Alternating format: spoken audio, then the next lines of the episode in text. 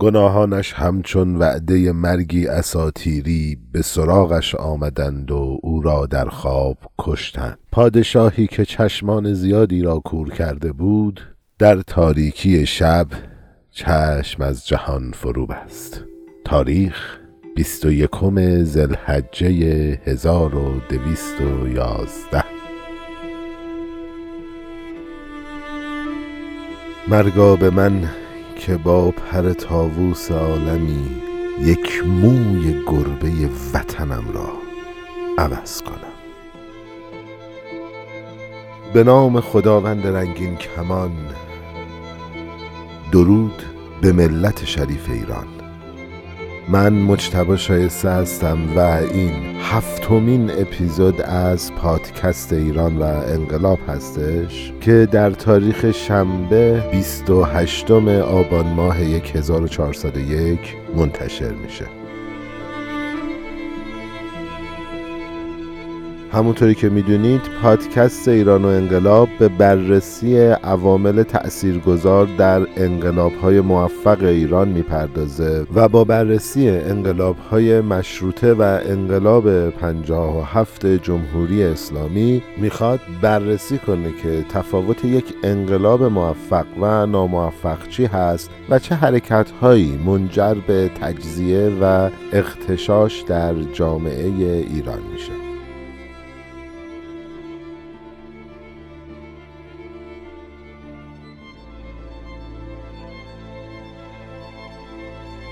خب توی قسمت قبلی ما سعی کردیم به توضیحات مختصری در رابطه با شرایط سیاسی و اجتماعی صده های گذشته بهتون بدیم و همونطور که گفتیم نیاز به یه مقدمه بود تا بتونیم با یه درک بهتری وارد داستان رخ دادن انقلاب مشروطه بشیم. اما از این قسمت به بعد دیگه داریم وارد بدنه اصلی روایت میشیم یعنی سلسله قاجاریه و حالا ببینیم که چرا گفتیم تقریبا.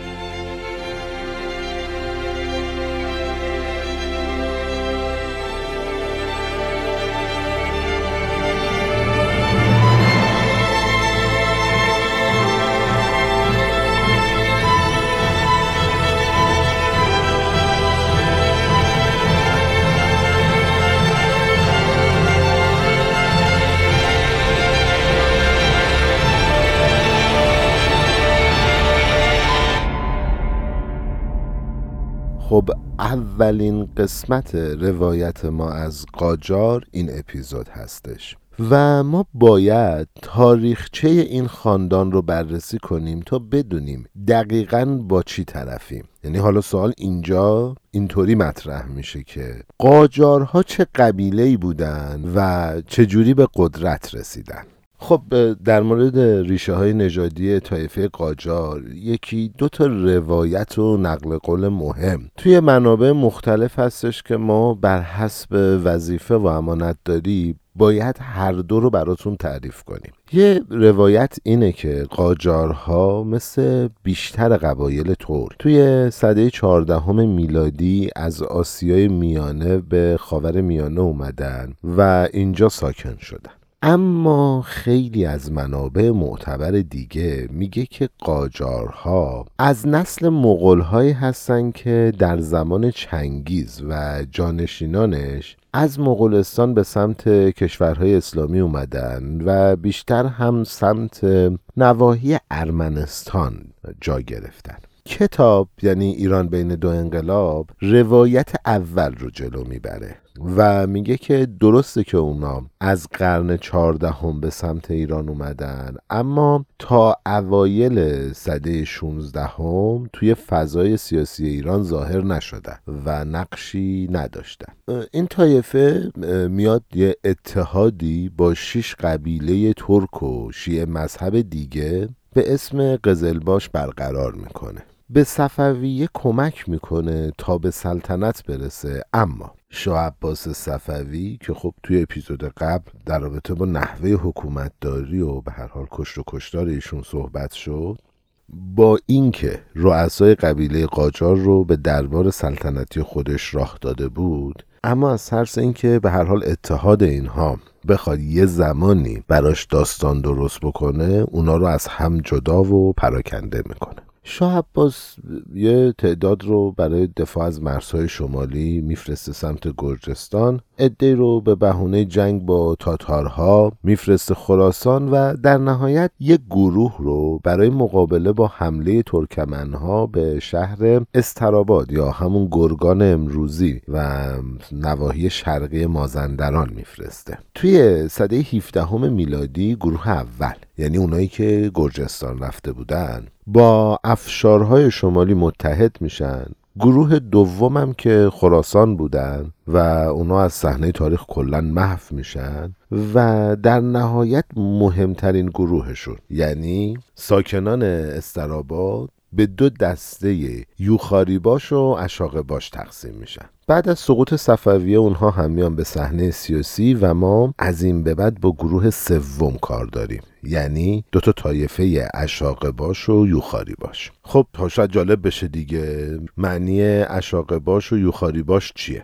عباس اقبال آشتیانی توی کتاب تاریخ کامل ایران میگه که قسمتی از قاجاریه که سمت راست گرگان حضور داشت و می‌گفتن یوخاری باش. به معنای سکنه اون سر رودخونه. ساکنان سمت چپ استراباد یا همون گرگانو می‌گفتن اشاقه باش. یعنی این سر رودخانه. البته حالا بعضی از منابع هم که به بالا و پایین رودخونه اشاره می‌کنن که خب حالا ما در همین حد که می‌دونیم یکیشون این سر رودخونه و یکیشون اون سر رودخونه است نظرم کافیه. خب پس چی شد؟ یوخاری باش ها. سمت راست منطقه استراباد بودن و اشاق باش ها سمت چپ. حالا لازمه یه نکته رو من بگم. بین این دوتا طایفه درگیری و دشمنی خیلی زیادی بوده و با هم جنگای خیلی زیادی کردن. برگردیم سر موضوع اصلی خودمون. خیلی دور نشیم. بعد از سقوط صفویه و در زمان حجوم افغانها جامعه ایران وارد یه دوره طولانی از هرج و مرج سیاسی شد. از یه طرف بختیاری ها و قشقایی ها و افشارها و زندها داشتن سر مناطق مرکزی ایران با هم دیگه می جنگیدن. از طرف دیگه بزرگان عرب و کرد به ایجاد شیخنشین ها و مناطق خودمختار توی غرب مشغول بودن ترک ها هم درگیر جنگ سر شمال خراسان بودن و در نهایت هم که خب دو طایفه قاجار یوخاری باش و اشاق باش سر ناحیه مازندران با همدیگه درگیری داشتن. این قضیه هم تا اواخر سده 18 هم یعنی زمانی که آقا محمد خان رئیس طایفه قیونلو از ایل اشاق باش به سلطنت می‌رسه ادامه داشت. آقا محمد خان بعد از مرگ کریم خان زند میاد از دربار شیراز فرار می‌کنه. و رقیبای خودش رو توی مازندران دونه دونه از بین می‌بره. یه اختلافایی با ایل یوخاری باش داشته که اونها رو هم حل می‌کنه. با ترکمن ها و کردهای منطقه و بختیاری ها و افشاری های جنوب و و حاج ابراهیم خان کلانتر که حالا حاکم قدرتمند شیراز هست متحد میشه و بالاخره زندیه رو شکست میده و اکثر مناطق جنوبی کشور رو به دست می‌گیره. دقت کنید من یه لحظه اینجا از مطالب اپیزود بیام بیرون. آقا محمد خان قاجار دورانی که توی دربار زند بوده ارتباطش رو با آدمهای مهم منطقه مرکزی و جنوبی ایران برقرار می‌کنه.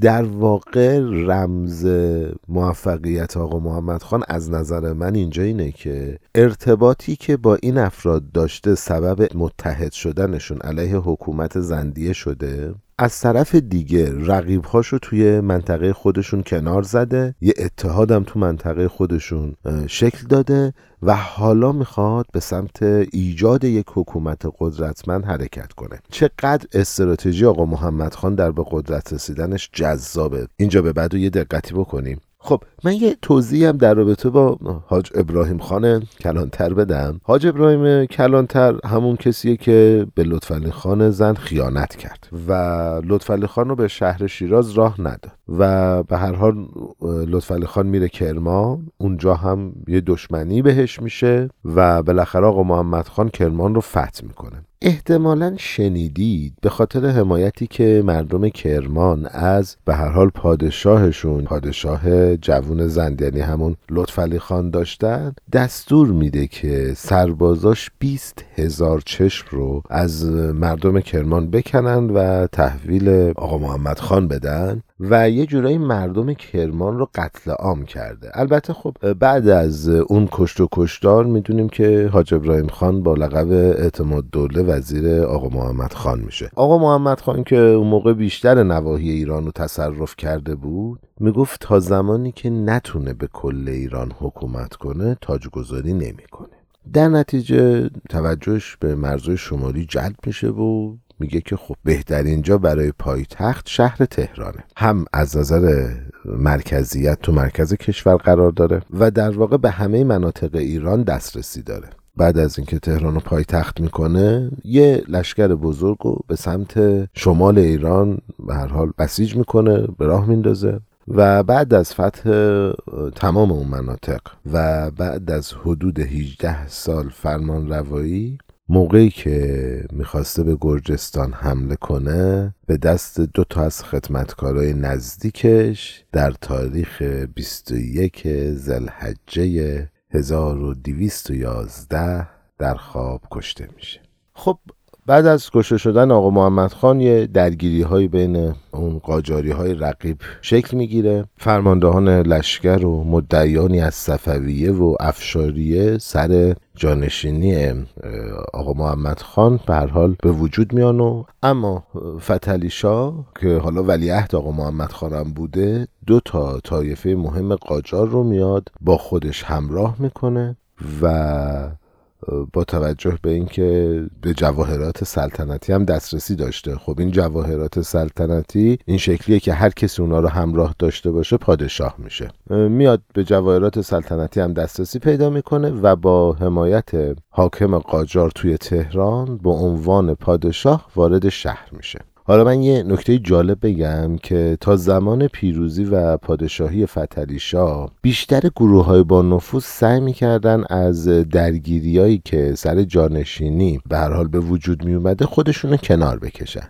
که بعد از پادشاه شدن هر کسی به حمایت از یه آدم دیگه متهم نشن. یعنی گروه با نفوذ نمیمدن بگن آقا ما حامی فلانی هستیم. گفتن که ما بیطرفیم. که حالا هر کسی پادشاه شد نگن که آقا شما با فلان گروه همدست بودید حالا یه قتل عام اینجا رخ بده. یه مثال جالبی که کتاب می‌زنه میگه که موقعی که یکی از مدعیان تاج و تخت به دروازه شهر قزوین می‌رسه خلاص مقاماتون به شهر را نمیدن و میگن که آقا ما هیچی از شما به عنوان به هر حال اسم و نسب و اینا نمی‌خوایم. برید تهران. اگر تهران رو فتح کردی اون وقت ما دروازه شهر قزوین رو به شما باز می‌کنیم. یعنی چی؟ یعنی هر کی که می‌تونست بره تهران رو به عنوان پایتخت فتح کنه پادشاه بعدی محسوب می‌شد. و گروه ها سعی می‌کردن برای نابود نشدن خودشون از کسی حمایت نکنن. این رفتاری که فکر کنم الان بهش میگیم وسط بازی. یا موسیقی گوش بدیم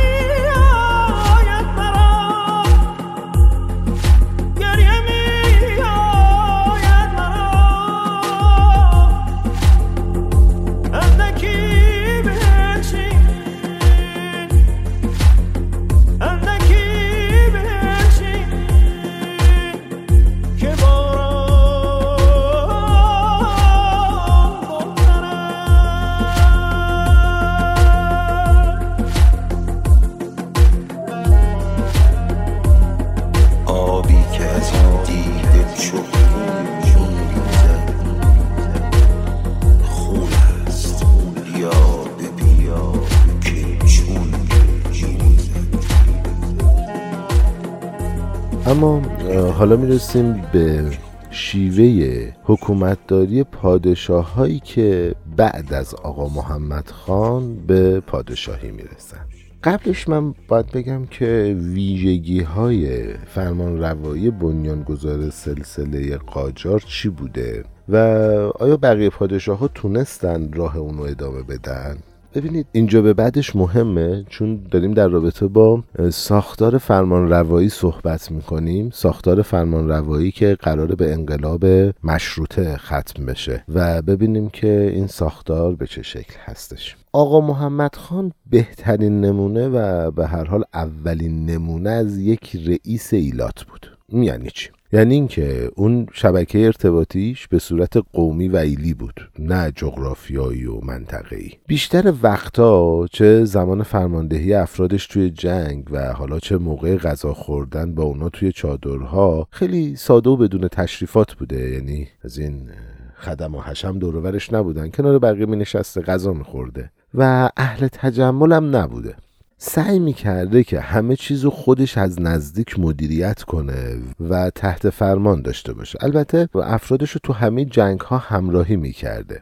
جالبترین چیز اینه که توی آخرین روزهای زندگیش از پایتخت دور میشه و تشریفات درباری رو به کمترین حد خودش میرسونه. حتی نمیاد تاج پادشاهی به سر بگذاره و به دستور آقا محمد خان منشای درباری هم نباید از کلمه های پیچیده سنتی متکلف که به هر حال یه کمی بلد بودن و شاید هم مثلا یه فخر فروشی به حساب می اومده استفاده کنه. دستور داده بوده که همه به زبان ساده بنویسن. علاوه بر این آقا محمد خان سه تا از افراد عالی رتبه دربار زند رو توی پستای وزارت جنگ، مالیه، عدلیه و امور خارجه استخدام می‌کنه. که این نکته نشون میده که آقا محمد خان علاقه به اضافه کردن آدمای اضافی و نالایق و بی تجربه به دربارش رو نداره. و تا جایی هم که می‌تونسته سعی کرده دربار رو کوچیک اما پرقدرت و تحت نظارت خودش نگه داره.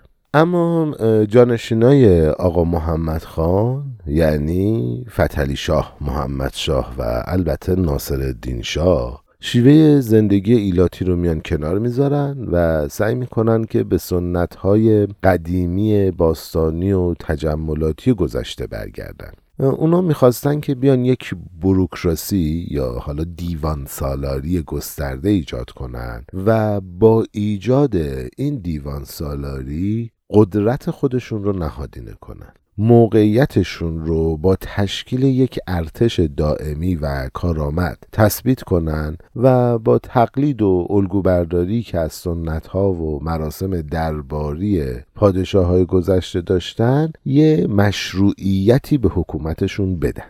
من دو تا نکته رو بگم. نکته اول اون استراتژی آقا محمد خان بود که ما حالا تا همینجا بهش اشاره کردیم. یکی اینکه تا روز آخر حکومتش در حال اضافه کردن به قلمروش اتحاد با قبایل و جنگیدن و اینجور چیزا بوده. داشته تلاش می‌کرده که به یک فرمان روایی بزرگ ایران رو برسونه. نکته دوم چیه؟ ما تا اینجا همیشه سعی کردیم که همه موضوعات رو ساده بیان کنیم. یه نکاتی هم که توی کتاب اگه مبهم بوده تیم نویسنده ما زحمت کشیده رفته از کتابای مثلا دیگه از مقالات دیگه مطالعه کرده و اضافه کردیم که بیشتر قابل درک باشه تا ما فضا رو بهتر بشناسیم. من ترجیح میدم اینجا یه توضیحی در رابطه با اون بروکراسی یا کلمه دیوان سالاری بدم و تا بخوایم بدونیم که دقیقا قراره بعد از آقا محمد خان با چه نوع حکومتی درگیر باشیم. و ببینیم این بروکراسی دیوان سالاری چی هست که وسیله میشه برای نهادینه شدن هسته مرکزی قدرت. این موضوع بعدا خیلی به کارمون میاد. مخصوصا توی انقلاب 57 که من مطمئنم اصلا یکی از شعارها و پایه های شعارهای انقلاب 57 همین موضوع دیوان سالاری بوده. بروکراسی یا دیوان سالاری در واقع اصطلاح برای تعریف سیستم های اداری و سازمانی که توی اون سیستم ها و سازمان ها افراد غیر منتخب وظیفه اداره امور رو به عهده دارن یعنی چی؟ یعنی حکومت کردن به وسیله آدم ها و افراد اداری ببینید من یه خورده ساده ترش کنم. آقا محمد خان خودش شخصا توی همه مسائل مثل جنگ و کشورداری و فرماندهی و اینها نقش اصلی رو بازی می‌کرد. اما پادشاه قاجار با هدف اینکه نفوذ قدرتشون رو بیشتر کنن نفوذ ایدئولوژیشون رو بیشتر کنن اومدن. یه شبکه سازی کردن توی اداره کشور. و سازوکار اداری کشور رو خیلی گسترده و وسیع کردن.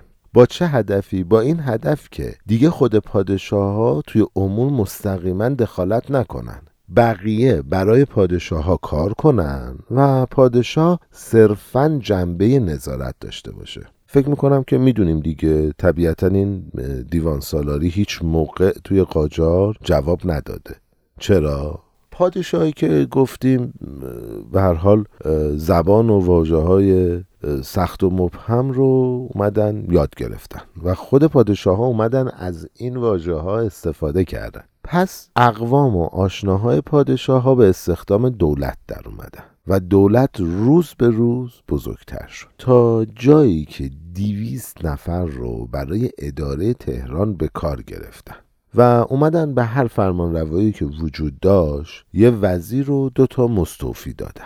و کابینه های اداری سه نفره رو به کابینه های ده نفره به اضافه یه صدر اعظم و یه مستوفی الممالک تغییر دادن. اونا همینطور دربار بزرگ مرکزی رو که توی دوره آقا محمد خان نقطه قوت پادشاه برای اداره کشور بود به بخشایی مثل خزانه سلطنتی زراب خانه، اسلحه خانه، انبار، صندوق خانه، استبل، کشیک خانه و کارگاه های مختلف تقسیم کردن. اما با این کار نتونستن مشکلات و موانع مالی که برای تشکیل یه نهاد اداری گسترده و شبکه لازم بود رو حل کنن. تا جایی که حکمرانان و والیان محلی غیر از حوزه محدود مرکزی ایالتشون قدرت دیگه ای نداشتن. چطور؟ مثلا پرکینگز میگه شاه اون زمان چند تا دستور برای ارومیه میفرسته که هیچ تأثیری نداشته.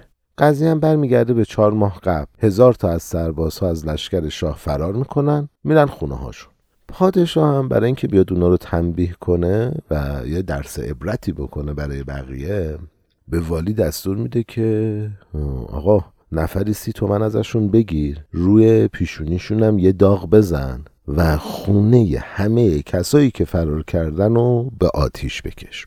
اما نامه که دست والی می‌رسه با اینکه خط و نظر مستقیم خود شاه بوده ولی والی انقدر ضعیف و بیقدرت بوده که نمی‌تونسته دستور پادشاه را اجرا کنه. خب این نشون میده که حاکمان و مردم ایران هر دوشون یه امنیت و آسایش کمی دارن و فرماندارای محلی هم یه سری دستورهایی صادر می‌کنن که آخرش هم موفق نمیشن توی بطن جامعه انجامش بدن.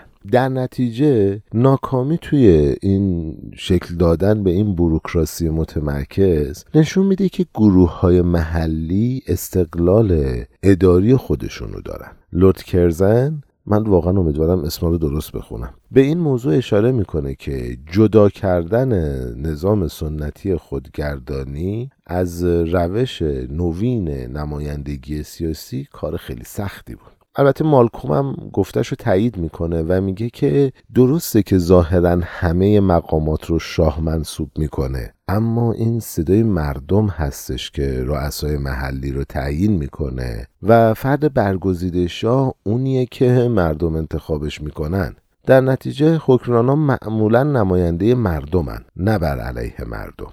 چون ارتقا و بقای حاکما تو جایگاهشون به محبوبیتشون بین مردم بستگی داره. این نشون میده که توی اون جامعه ناگاه و سنتی کشور هم هر وقت مردم با هم متحد بودن می‌تونستن در مقابل قدرت حاکمه مطلق بیستن و به هر حال نظر خودشون رو به نظام پدر سالارانه اون زمان تحمیل کنن.